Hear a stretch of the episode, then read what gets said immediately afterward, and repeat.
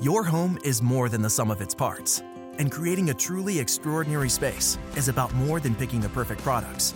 That's why the experts at Ferguson Bath, Kitchen, and Lighting Gallery are here to help you throughout the entire process to create a home that's as unique as you are.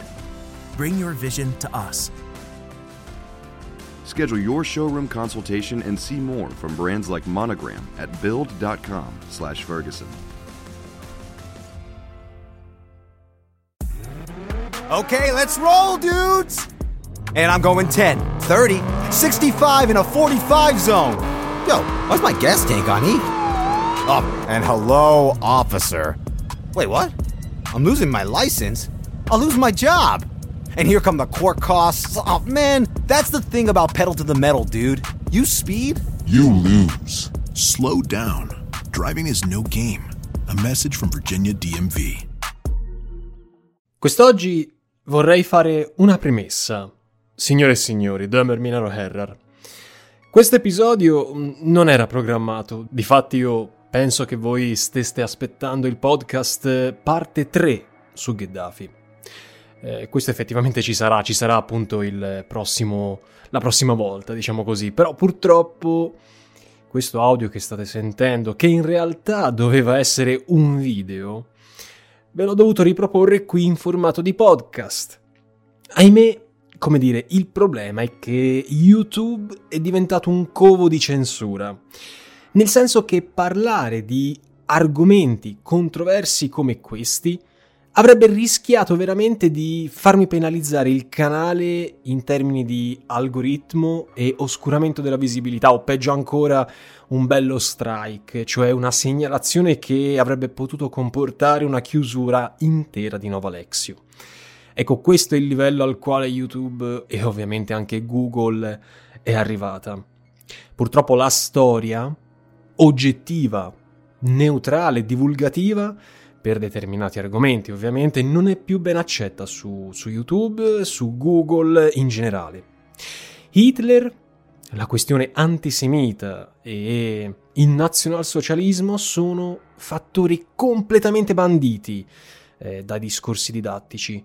Per carità, è giustissimo che eh, l'algoritmo abbatta gli idioti che celebrano con orgoglio fatti come il Putsch di Monaco, la distruzione eh, antisemita degli ebrei o la notte dai lunghi coltelli.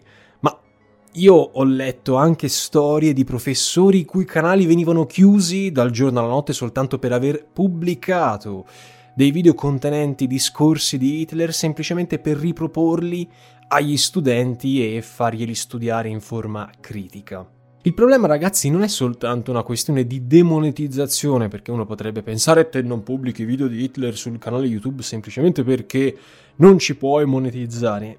In realtà è proprio questione di diffusione del contenuto. E qui ora mi, mi zittisco tra poco, nel senso che a differenza di qualsiasi altro argomento controverso che l'algoritmo ti può demonetizzare su YouTube, con temi come Hitler, il sistema ne abbatte pure la diffusione tra gli under 18. Dal mio punto di vista, ragazzi, questo è un errore enorme. Anche perché figuriamoci se eh, la faccia di baffetto possa scandalizzare gli under 18, visto che i giovani ne vedono di tutti i colori oggigiorno. Il vero dramma in tutta questa storia, in questo assunto, è negare quanto è accaduto chiudendo gli occhi. Nascondiamo tutto, censuriamo la divulgazione di canali affidabili e non propagandistici, perché non si sa mai questa cosa possa far scattare una molla di follia nella testa di chi guarda. Non c'è nulla di più sbagliato. Il fatto è che parlare di queste tematiche non significa automaticamente fare apologia, anche se ormai oggi eh, è diventato praticamente un tabù sui social media. Forse lo sarà in Germania, dove se uno appena appena accenna Hitler quasi gli gira la testa, sviene, ma, ma ancora peggio di quanto avviene oggi in Germania, questo si sta verificando sui social media tradizionali, dove in nome della libertà di pensiero si applica una censura talvolta insensata e sommaria. Perché invece è utile parlare di Hitler e della sua ascesa al potere? Parlarne è utile perché serve a rinfrescare la mente. per non lasciare cadere una figura del genere nel dimenticatoio, visto che il sonno della ragione genera mostri.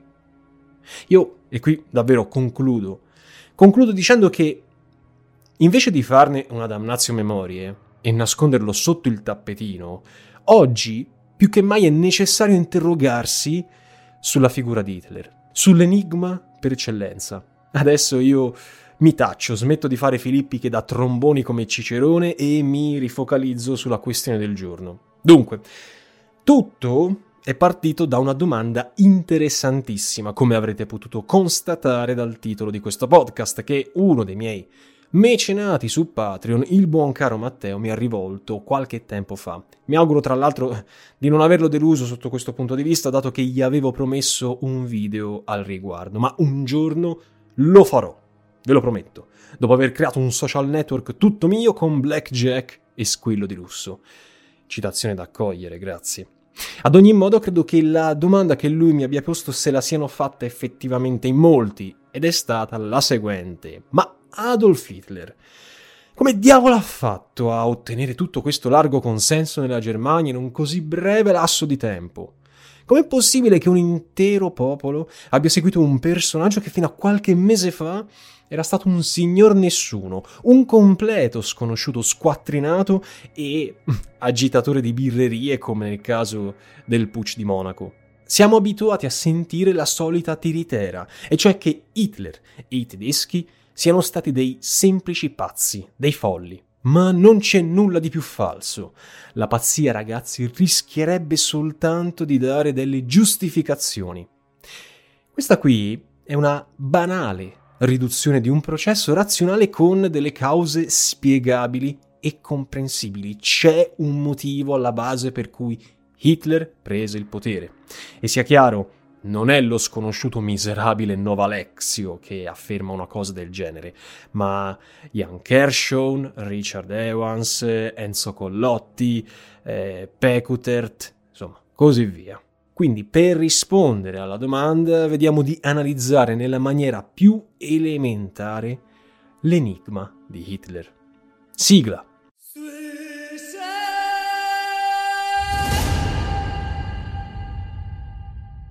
Nel 1936, in un discorso alle masse, Adolf Hitler pronunciò le seguenti parole. Haben mir den Mut gegeben, dieses gigantische Werk zu beginnen. Doch das kann den Mut habe ich nur gefasst, weil ich zwei Schichten kannte, den Bauer und den deutschen Arbeiter. Vielleicht wird mancher unter Ihnen sein, der es mir nicht verzeihen kann, dass ich die marxistischen Parteien vernichtete. Aber mein Freund, ich hab die anderen genauso vernichtet. Sie non sono stati gli intellettuali a darmi il coraggio di intraprendere questo compito gigantesco. Ho trovato il coraggio dopo aver fatto la conoscenza di due classi in Germania, la gente di campagna e gli operai tedeschi. Forse alcuni di voi qui in sala non mi perdoneranno mai per il fatto di aver sradicato il partito marxista. Eppure, amici miei, io non ho fatto solo questo.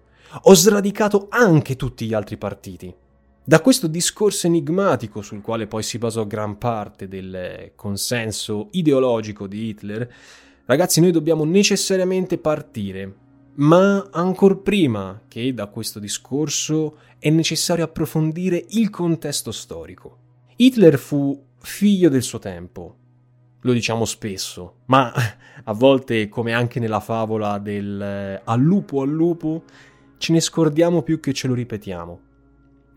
All'epoca la situazione era più o meno la seguente. Siamo nell'immediato dopoguerra e all'epoca fu proclamata in Germania la Repubblica di Weimar, una realtà che aveva a disposizione una tra le costituzioni più raffinate. Poi vedremo perché, ma una di queste costituzioni all'epoca era anacronistica, non poteva essere sfruttata appieno per via delle problematiche che eh, stavano dilaniando il paese, divisioni sociali, omicidi politici per mano di organizzazioni criminali come la Consul, tentativi di colpi di Stato che davano via a uccisioni di primi ministri, di esponenti politici, difficoltà economiche come disoccupazione ed iperinflazione, il crollo della borsa di Wall Street, ma soprattutto insofferenza sociale nei confronti di quel trattato di Versailles. Il trattato, cioè, che aveva posto fine alla Grande Guerra, che era stato sentito dall'intera popolazione germanica come un diktat ingiusto. Insomma, per la quasi totalità della sua storia ci troviamo davanti a una Repubblica di Weimar che in realtà era più che una repubblica una polveriera altamente infiammabile. Fu su questo terreno bollente che Hitler cominciò a muoversi. Allora, facciamo una cosa, partiamo anzitutto dal Trattato di Versailles, che è, penso, la prima patata bollente da digerire.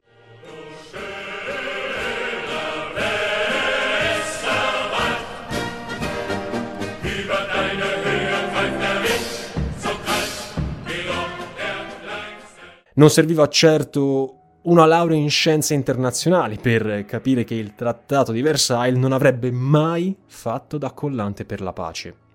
Al termine della Prima Guerra Mondiale, siamo nel 18, la Germania fu amputata di gran parte di quegli stati che anticamente ne avevano formato l'impero e con esse anche le preziose risorse della Ruhr che furono occupate tra il 23 e il 25 dai francesi e dai belgi. Ora, il trattato di Versailles fu un disastro, soprattutto nel mantenere quel concetto tanto caro, ad esempio agli Stati Uniti, dell'autodeterminazione dei popoli. Questo perché molto semplicemente il trattato andò a rafforzare la creazione di stati plurinazionali, artificiali, come ad esempio la Cecoslovacchia, che finì per diventare una pluralità di voci, di minoranze, minoranze che rappresentavano all'epoca un anacronismo in un mondo come quello del primo dopoguerra, dove chi parlava tedesco voleva rientrare in uno stato di lingua tedesca. Diplomaticamente, ad asfaltare la strada per la cavalcata di Hitler furono quindi gli errori anche delle altre potenze europee nell'intento di neutralizzare una volta per tutte il nemico tedesco, i primi che fecero il passo falso furono i francesi, che mantennero un vero e proprio atteggiamento punitivo nei confronti della Germania, timorosi di una sua eventuale rinascita e affamati come erano eh, di revanche, di rivincita, di ripresa nei confronti della Germania. Segni di contrarietà e di distensione nei confronti di questo atteggiamento punitivo dei francesi furono invece mostrati dagli inglesi, che però a partire dagli anni 30 comunque ebbero anche loro la loro fetta di colpe, visto che mantennero una politica di appeasement, viene chiamato, cioè di acquiescenza, di morbidi tentativi di riappacificarsi eh, con la Germania. Per farvi un esempio, il primo ministro Lloyd George fu il primo a rendersi conto che a quelle condizioni, con il trattato di Versailles che cadeva letteralmente sulla testa dei tedeschi come una spada di Damocle, la pace sarebbe durata al massimo 30 anni. Lui stesso affermò: Datemi una buona ragione per cui la Germania, circondata come da innumerevoli staterelli contenenti masse di tedeschi che chiedono a gran voce il ricongiungimento con la terra natale, non dovrebbe dichiarare guerra a tutti. Datemi una buona ragione. Flotta, colonie, demilitarizzazione, limite al numero di soldati, perdita dell'Alsazia-Lorena, perdita del bacino dell'Azar, siamo comunque sempre in quella zona, perdita dello Schleswig-Holstein, divieto di Anschluss e un'insostenibile riparazione di guerra da 132 miliardi di marchi d'oro. Ecco, tutto questo fece da corollario, da contorno, alla punizione che da molti era stata definita cartaginese dallo stesso economista Keynes, che l'aveva vista come un qualcosa di eccessivo, proprio perché il trattato di Versailles andava ad infierire sui vinti, i tedeschi. La parte che maggiormente toccava poi il nervo scoperto del popolo tedesco era però quella relativa alla responsabilità della guerra. L'impero di Guglielmo era infatti stato descritto, definito come il responsabile assoluto dello scoppio del conflitto. L'urto psicologico per i tedeschi fu quello di sentirsi definiti moralmente colpevoli, i malvagi del continente europeo, un'umiliazione insopportabile.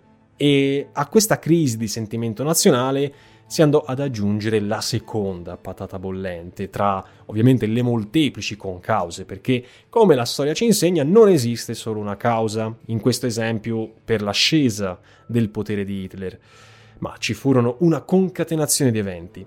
La seconda patata bollente fu la crisi del 29, la crisi eh, finanziaria mondiale, e qui dobbiamo aprire una lunga parentesi.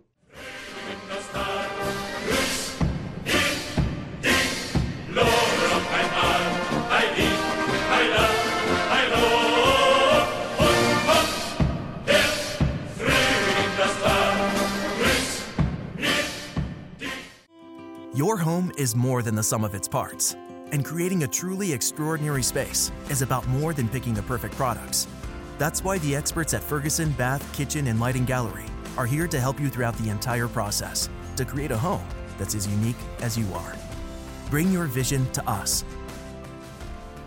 Schedule your showroom consultation and see more from brands like Monogram at build.com/ferguson. With the Planet Fitness Black Card, you don't just get a great workout, you get a great perk out because your membership is packed with perks. Join for just $1 down and $24.99 a month. Sign up for the Fiat Black Card for $1 down and get all the perks. Deal ends November 22nd. See Home Club for details. La grande finanza americana era l'unica che possedeva il potere di condizionare la borsa globale, creando una crisi in grado di mettere in pericolo gli equilibri europei. Ora, partiamo da un presupposto nel modo più chiaro possibile. Dopo la Prima Guerra Mondiale, i banchieri di Wall Street alimentarono una fiducia enorme nel mercato, una fiducia artificiale, gonfiata, e indussero in questo modo molti a speculare. Quando Soddisfatta del risultato, l'alta finanza ritirò i crediti dal mercato, questo generò anzitutto insicurezza, panico negli investitori, i quali a loro volta furono subito spronati a svendere disperatamente le azioni comprate. Le azioni a quel punto crollarono oltre il valore reale, eh, il valore reale delle imprese, e fu essenzialmente un disastro. Un anno prima della crisi, qui siamo nel 28, Émile Moreau, che all'epoca era il governatore della Banca di Francia, scrisse le seguenti parole. Le banche ritirarono improvvisamente dal mercato 18 mila milioni di dollari, cancellando dal nulla le aperture di credito e chiedendone la restituzione immediata. Tutto questo fu un disastro. L'economia si bloccò e con il sopraggiungere della povertà e della disoccupazione i consumi, come era normale, calarono e così le produzioni. Questo partì ovviamente in America, ma si diffuse gradualmente anche nel continente a lei più legato, cioè l'Europa, dove la crisi si schiantò soprattutto su quei paesi che dipendevano dall'aiuto economico degli americani a seguito della Prima Guerra Mondiale, in particolare Germania e Austria, paesi che di per sé erano già in grande difficoltà. All'epoca la crisi ebbe risvolti sul già gargantuesco debito tedesco, di per sé, se non ci fossero state crisi finanziarie, gli economisti prevedevano che i tedeschi, eh, come dire, avrebbero ripagato il debito di guerra intorno al 1988, insomma, un pochino ci voleva, però per ripagarselo per intero, i tedeschi iniziarono a stampare enormi quantità di denaro, con cui acquistare oro e valute più forti come ad esempio il dollaro. Questo però creò inevitabilmente un circolo vizioso. Cioè, ogni volta che una nuova serie di monete, di marchi entrava sul mercato tedesco, queste perdevano immediatamente una parte del loro valore, proprio a causa della svalutazione monetaria. E di volta in volta il governo tedesco doveva stampare sempre più denaro per controbilanciare questa perdita di valore. Che cosa portò tutto ciò? A chiudere il cerchio magico e a creare la bellissima inflazione, o meglio dire iperinflazione, perché per avere un termine di paragone, un marco del 1920 valeva un bilionesimo, un bilionesimo, non sto scherzando, non ho sbagliato a pronunciare stavolta un numero, un bilionesimo rispetto a quanto valeva un marco del 1914-15. In sostanza l'inflazione polverizzò il potere di acquisto delle banconote. Gli operai si ritrovarono pagati alla giornata, cioè al termine di ciascun singolo giorno lavorativo, e il salario eh, finiva speso immediatamente nella sua interezza non appena gli operai lo ricevevano. Questo aveva una motivazione molto semplice perché nell'arco di un'ora i salari potevano essere annullati completamente dal raddoppiarsi dei prezzi, che potevano cambiare vertiginosamente nell'arco di pochi minuti o di qualche ora.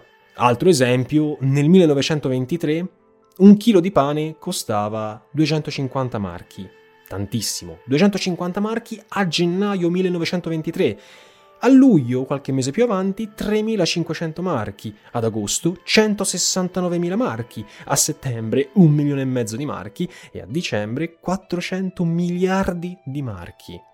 E i fornai non diventarono dei banchieri, attenzione. Quando la Grande Depressione colpì la Germania, la disoccupazione trovò così un humus fertilissimo in cui prosperare, passando da meno del 10% nel 1929 a oltre il 30% nel 1932. In numeri, in soldoni, si trattava di circa 6 milioni e più di disoccupati.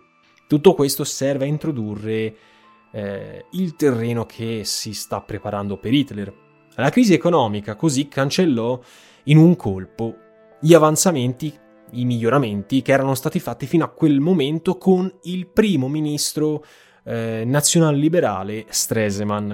Il 1929 fece svanire definitivamente ogni fiducia nella democrazia. La crisi economica pose fine a quello che era stato chiamato illusoriamente lo spirito di Locarno, cioè lo spirito di rinuncia alla guerra, fatto di speranze e di pace ad essa collegato. Fu così che all'epoca le prime ad essere incolpate dai cittadini, vista anche la concomitanza di eventi, furono le istituzioni della Repubblica di Weimar.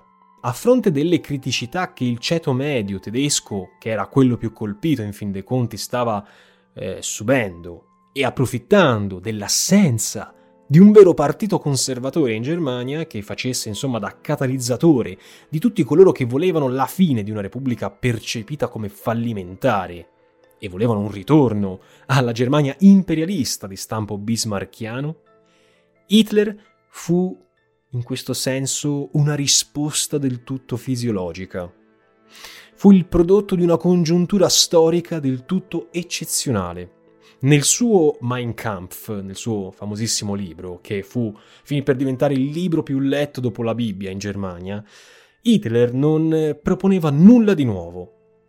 Eh, ripresentava essenzialmente dei concetti tradizionalmente ottocenteschi, di inizio secolo, per così dire, della destra radicale, eh, di tutti quei movimenti xenofobi, antisemiti, antibolscevichi e soprattutto pangermanisti. Eh, si trattava di tutta una serie di temi che già erano stati praticati da molto tempo negli ambienti sciovinisti e accademici, come ad esempio quelli di Linz, eh, che Hitler frequentò con eh, grande frequenza negli anni della giovinezza. Quello che era nuovo fu invece il modo di trasmetterli al pubblico, un modo che colpiva emotivamente il potenziale ascoltatore, facendo sorgere in lui paure e pregiudizi, ma anche speranze e rinascite.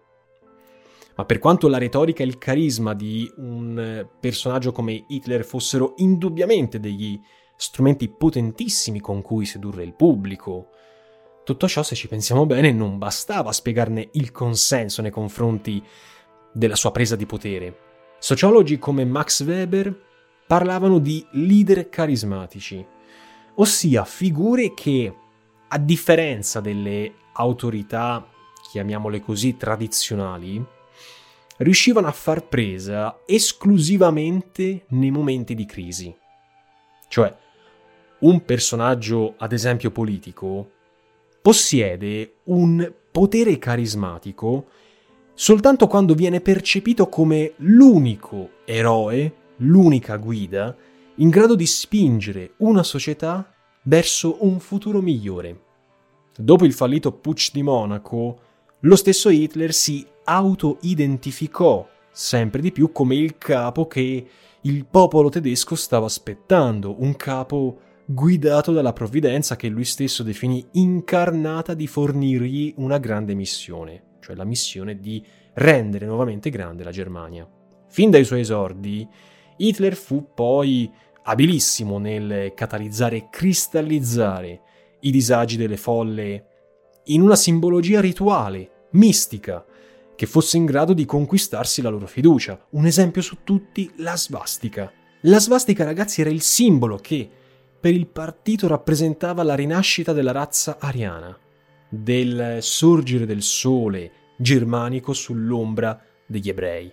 Vitale fu pertanto non soltanto l'utilizzo di un metodo di azione, un modus operandi opportunista, eh, incline molto spesso all'azzardo e alle messe in scene. Si pensi all'esempio dell'incendio del Parlamento qualche giorno prima delle votazioni nel 1933, ma vitale fu anche l'uso di una propaganda che predispose mentalmente la classe media tedesca, che era sempre più disorientata, ad accettare l'idea nazionalsocialista, a farsi coinvolgere ed esaltare emotivamente dalla carica oratoria di quell'uomo che veniva presentato al pubblico come il grande sacerdote, l'uomo di Stato che avrebbe condotto all'unità e alla grandezza.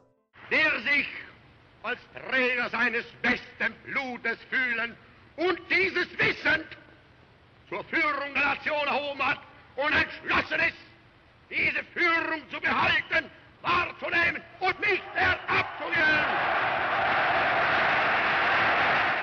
inculcando nell'immaginario collettivo tedesco l'idea secondo cui la creazione della Repubblica di Weimar con i suoi cavilli burocratici e con il suo Parlamento immobile fosse stata responsabile del collasso economico della Germania e dell'abbassamento conseguente della qualità della vita, Hitler ottenne gran parte del suo consenso. Però in termini di consenso, la parte più difficile, se ci pensiamo bene, fu quella di farsi strada tra le elite e le lobby. Se da una parte Hitler ottenne abbastanza presto il benestare degli industriali che ne finanziarono il partito in favore della promessa di scacciare lo spettro del bolscevismo, più complesso per lui fu attirarsi le simpatie dei grandi latifondisti, di quella nobiltà Juncker alla quale lo stesso presidente Hindenburg, ormai vecchio, apparteneva. Seppure con il consenso della massa, senza l'appoggio delle elite burocratiche finanziarie, Hitler non sarebbe mai riuscito a prendere il potere, sarebbe rimasto semplicemente un eh, misero agitatore di birrerie di Monaco. Con il timore che stava crescendo per tutte quelle politiche economiche comuniste che si stavano diffondendo nell'est dell'Europa, tra cui ad esempio la collettivizzazione delle terre, l'incubo peggiore per un latifondista, la lobby agraria cominciò effettivamente a virare da un favore che per molti anni era stato verso il KPD, cioè il Partito Comunista di Germania, verso quello nazionalsocialista che nel 1930 cominciava a stagliarsi come antagonista concreto di socialisti e comunisti. Non a caso, la carriera politica del cancelliere Schleicher terminò quando Schleicher si alienò il favore della lobby agraria, proponendo una riforma agricola con cui redistribuire le terre, assegnando ai braccianti i latifondi che eh, venivano liquidati in tutta la Germania orientale si andò così a legare un legame di interdipendenza tra il Partito Nazionalsocialista e le più alte sfere della società. Agli occhi dei latifondisti e degli industriali, Hitler, in quanto unica alternativa, parve il solo a cui affidare il proprio consenso per mantenere con qualche prospettiva di durata una soluzione autoritaria alla crisi del capitalismo, alla crisi dello Stato tedesco. Il supporto degli industriali non spiegherebbe però un attimo da solo il successo di Hitler, visto che esclude, non tiene conto anche del consenso maturato da parte di tutta la classe operaia, che a poco a poco si stava allontanando dai partiti di sinistra, sempre più alienati rispetto ai problemi della società. Questo appoggio dalle parti socialmente più deboli della popolazione fu guadagnato grazie anche e soprattutto a una politica economica espansiva, fortemente contraria a quella di Bröning, mm, il vecchio cancelliere, la cui strategia era fatta di restrizioni ed essenzialmente tagli allo stato sociale. Tutto questo contribuì a generare ovviamente la frustrazione dei contadini tra il 30 e il 32. Proprio nella campagna elettorale del 32 Adolf Hitler puntò moltissimo eh, alla retorica della lotta contro la disoccupazione, a favore di una partecipazione dello Stato, o meglio una sua intromissione, e anche a retoriche come l'autarchia e il pangermanesimo. Prima ancora che mi si venga ad additare come nazista, bisogna essere abbastanza intellettualmente onesti e dire che la ripresa dell'economia nel 1933, non appena Hitler salì al cancellierato della Germania, ci fu. Ci fu una leggera diminuzione della disoccupazione. Ci fu nel 1934 il Neuer Plan, cioè il nuovo piano che prevedeva un potenziamento degli armamenti, quindi più lavoro nell'industria bellica e una maggiore disponibilità di beni e servizi nel breve periodo, in modo da non ridurre gli standard di vita di una popolazione già stremata. Era ovvio però che questo aumento di produzione bellica e anche industriale in generale non fosse eh, di lungo corso, fosse semplicemente fine a se stesso, nel senso che non era una produzione strutturata, atta a creare un aumento del prodotto interno lordo, ma era piuttosto concepita in previsione dell'espansione bellica che di lì a poco avrebbe coinvolto la Mitteleuropa. In sostanza, con qualche assicurazione di breve durata, il nazionalismo riuscì a ingannare le masse di lavoratori disperati. La riduzione della disoccupazione e l'aumento eh, del lavoro nell'industria pesante furono fattori più che soddisfacenti per la classe media tedesca, che andò a identificarsi sempre di più nelle politiche del partito hitleriano e a rigettare il paradigma repubblicano che era stato concepito da loro come causa di tutti i mali. A questo ultimo riguardo eh, dobbiamo un attimo aprire un'altra patata bollente che andò a facilitare in qualche modo l'ascesa al cancellierato di Hitler, cioè i limiti e le debolezze della Costituzione di Weimar.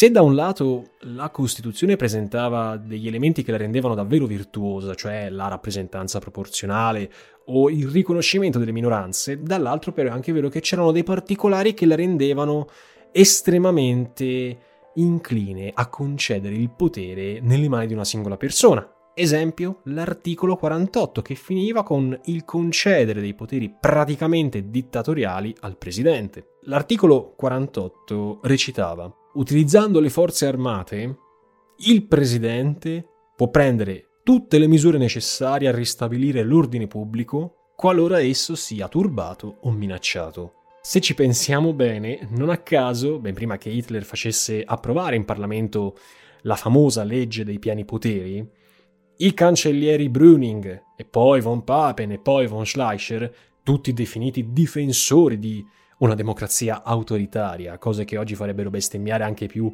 eh, maturati politologi, fecero leva sull'articolo 48 per governare indisturbati senza bisogno di passare dal via, cioè il voto in Parlamento. E se proprio vogliamo dirla tutta, il regime democratico parlamentare nella Repubblica di Weimar era stato seppellito ben prima dell'arrivo di Hitler. Ma la colpa, signori miei, non era la società, Dopotutto, da anni, a partire dall'impero di Bismarck, i tedeschi erano stati abituati all'idea di un regime autoritario, erano avvezzi. Uno dei problemi della Repubblica di Weimar fu la debolezza dei vari governi. Governi che non riuscirono a trovare un'intesa. A partire dalla caduta del cancelliere socialista Müller nel marzo 1930, nella Repubblica di Weimar non si riuscì mai più a costituire una maggioranza parlamentare stabile, in grado di formare un esecutivo valido, il che finì per eh, far operare tutti i successivi cancellieri da Brüning in testa eh, in uno stato di emergenza, in uno stato di stalli parlamentari. Le elezioni democratiche furono inoltre l'unica via possibile per Hitler e per il suo partito che appena nel 1928 aveva incassato una sconfitta sfolgorante con appena il 3% dei voti. Eh, si trattava all'epoca di circa 850.000 tedeschi.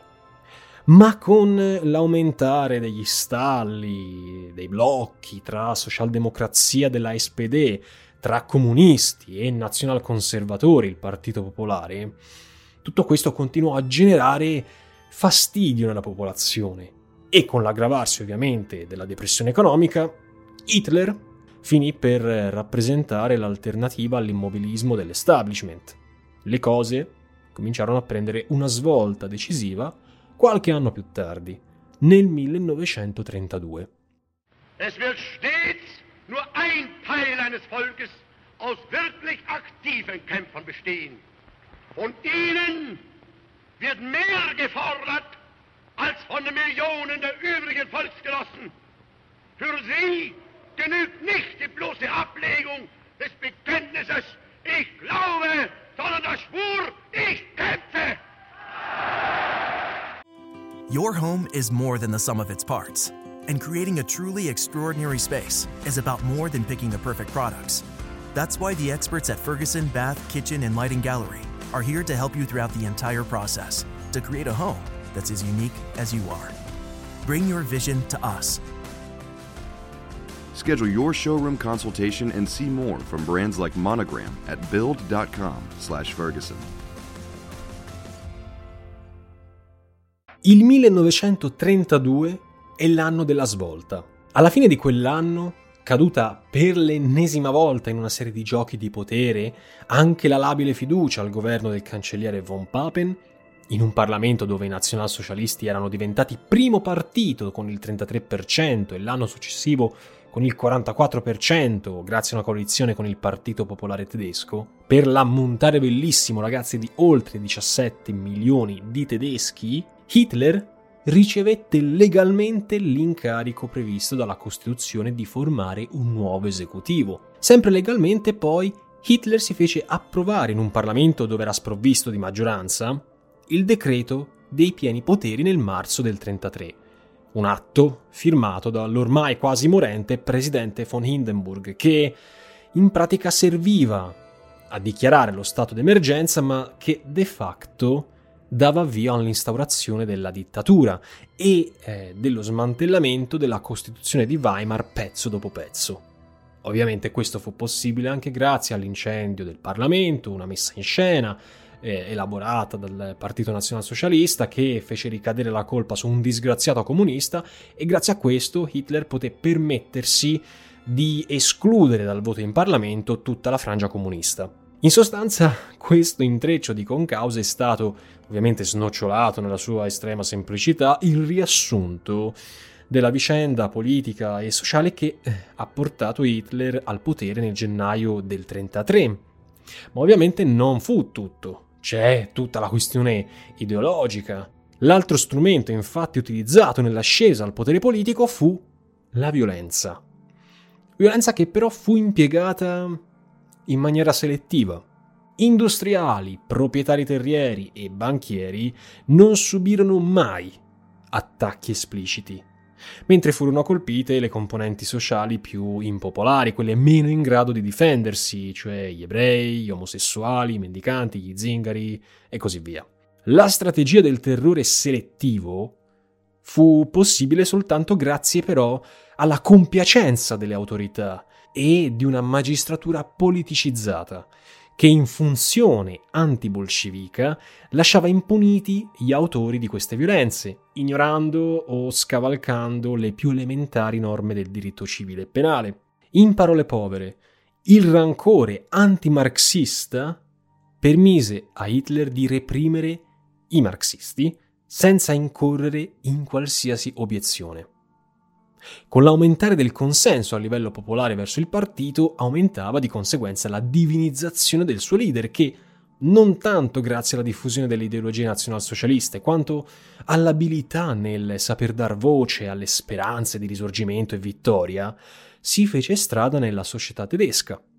Nell'assurgere a partito di protesta contro le ingiustizie del liberalismo occidentale, contro i fantasmi del comunismo sovietico, il Partito Nazionalsocialista diventò una terza via, una terza via abile nel raccogliere tutte le paure dei tedeschi e a dare ad esse un volto, cioè quello degli ebrei.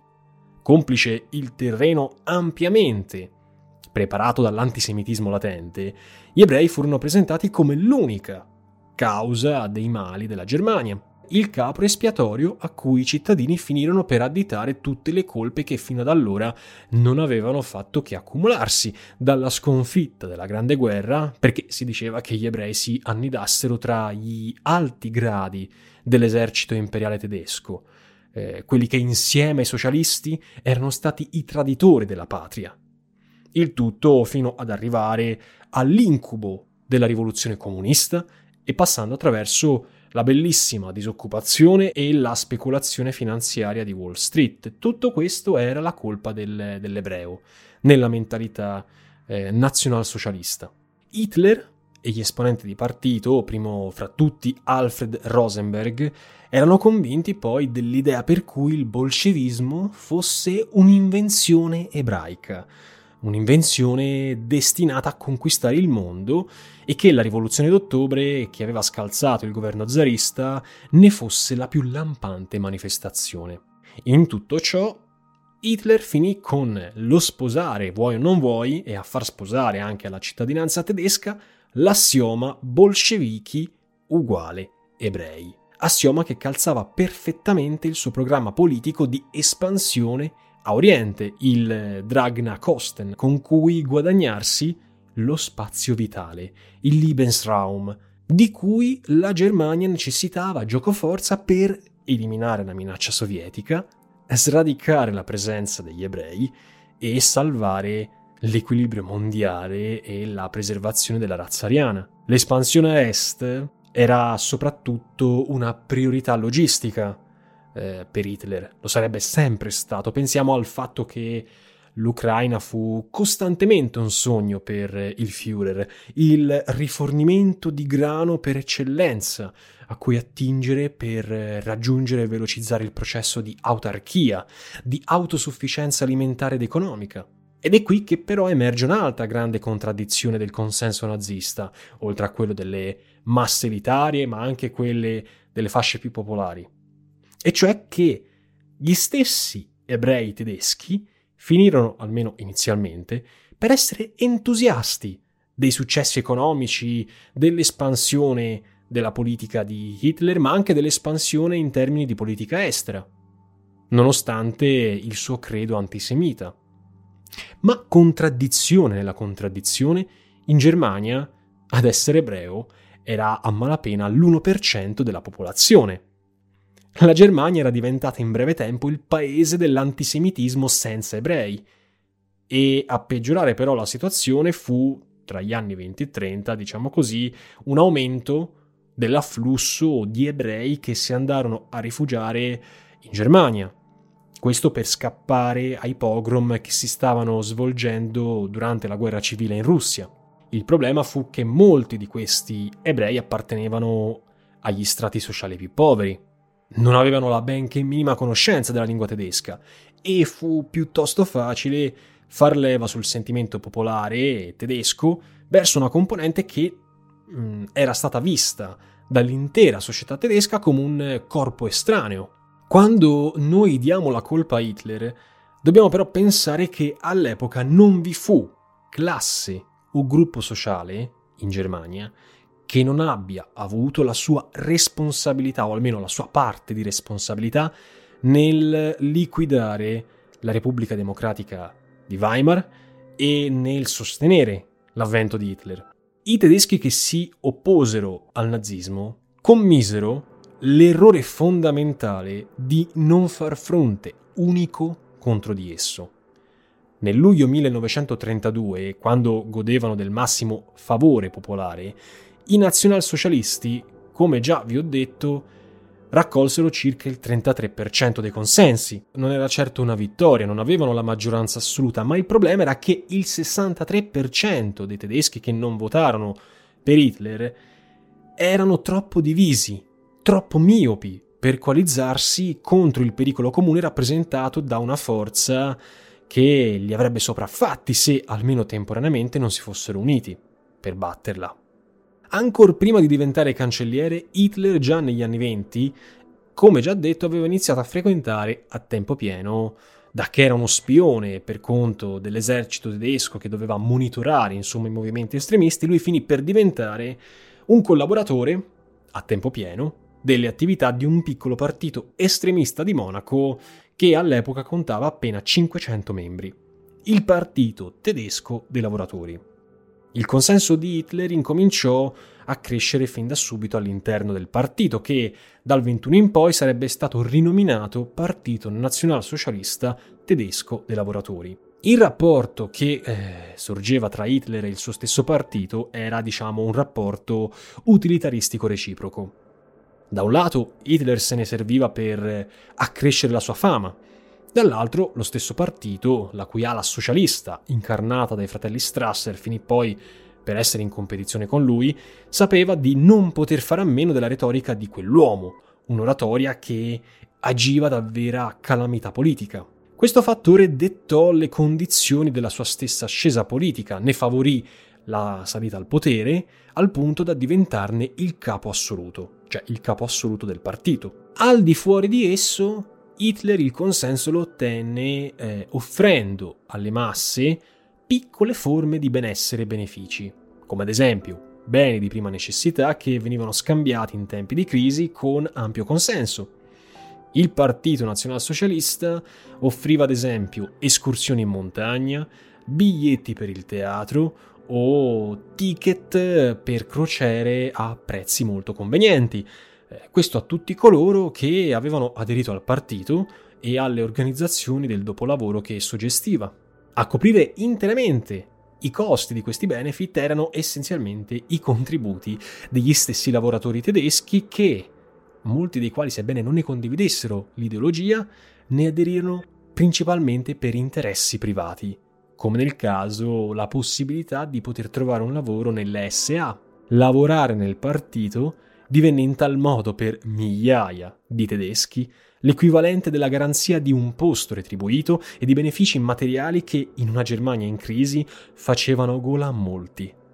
Fu così che tendere verso il partito di Hitler spesso dipendeva da un calcolo razionale, quasi utilitaristico, o anche da fattori come la rassegnazione che toh, Hitler non sarebbe stato certo peggio di quanto eh, erano stati i suoi predecessori. A poco a poco, attraverso la retorica di quest'uomo, le masse arrivarono a illudersi, a sognare un riscatto, o perlomeno una tranquillità dopo la tempesta tumultuosa del primo dopoguerra.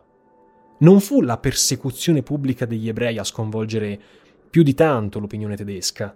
Ciò che veramente destò sorpresa e stupore fu piuttosto la capacità di quell'uomo di saper creare lavoro e di finanziare la ripresa economica, ovviamente gonfiandola fittiziamente, attraverso creazioni di società fantasma o di titoli di Stato fittizi come i Mefo Wechsel, con cui la Germania nazionalsocialista poté sostenere la potenza militare della Germania e l'espansionismo in politica estera che i, i tedeschi tanto desideravano. Fattori come la soppressione della libertà individuale, l'irrigidimento delle norme del lavoro e l'abuso della violenza non furono mai un rimpianto per chi era suddito del Partito Nazionalsocialista. Sicuramente lo erano per i dissidenti e per le minoranze etniche, ma non per la maggioranza, o almeno la maggior parte di quei 17 milioni di tedeschi che dimostrarono un entusiasmo molto forte dinanzi al regime. Ripeto, sebbene non tutti ne condividessero l'ideologia. Questo fu possibile perché? Perché la loro guida, il loro Führer letteralmente, dava loro ciò che da tempo l'intera cittadinanza stava agognando. La cesura col passato, il lavoro nelle grandi industrie belliche e metallurgiche, il ripristino del militarismo bismarchiano, la rottura del diktat di Versailles e soprattutto il prestigio internazionale. L'incongruenza fu nel creare un regime che finì per scacciare le umiliazioni del passato. Il successo di Hitler fra i tedeschi, quindi, non fu dovuto alla loro follia, ma fu inizialmente merito della ripresa economica, concomitante con l'ascesa politica di quel partito, che all'epoca venne vista, venne percepita come un miracolo. Tra il 1932 e il 1936, dati alla mano, la disoccupazione scese da 6 milioni a meno di un milione di unità, mentre la produzione crebbe di oltre il 102% e il reddito nazionale raddoppiò. La ripresa però avvenne con il riarmo, e tutto il lavoro era organizzato verso l'economia di guerra, attraverso la reazione di moneta, il controllo dei prezzi, le tasse molto alte, la riduzione inevitabile dei salari e la riorganizzazione serrata del lavoro. La ripresa economica fu possibile grazie in parte anche alla mancanza di libertà.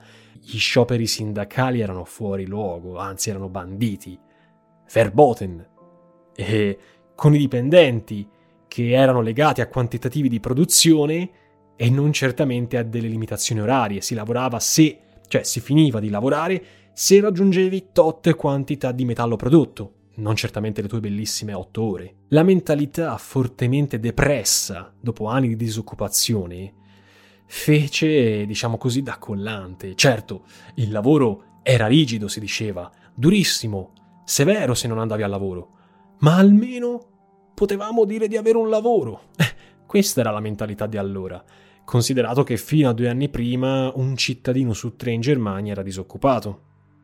Ragazzi, il discorso potrebbe andare avanti all'infinito.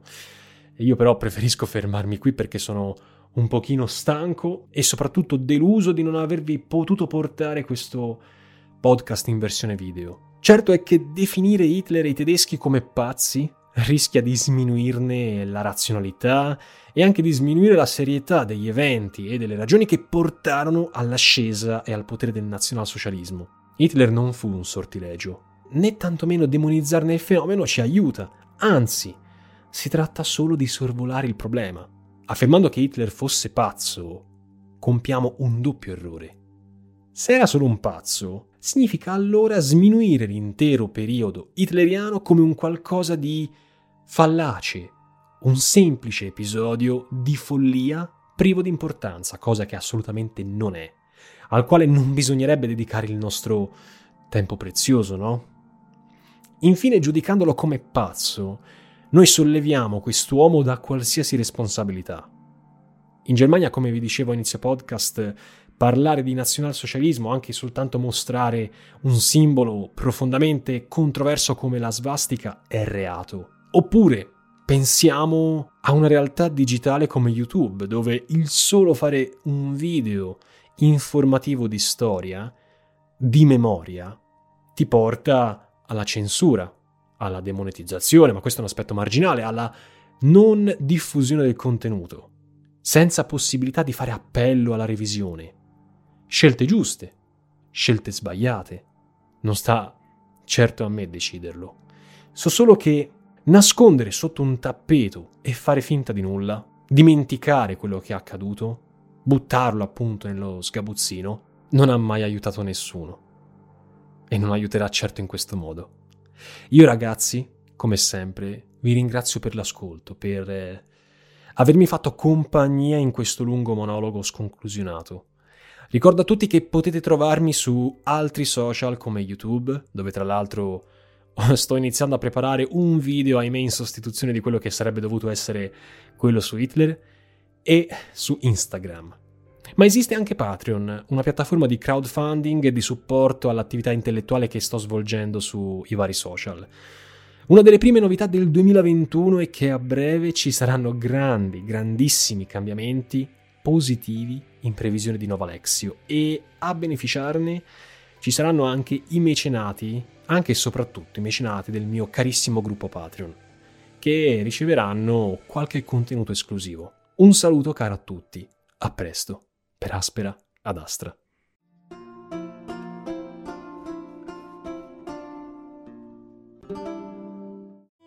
Your home is more than the sum of its parts, and creating a truly extraordinary space is about more than picking the perfect products. That's why the experts at Ferguson Bath, Kitchen, and Lighting Gallery are here to help you throughout the entire process to create a home that's as unique as you are.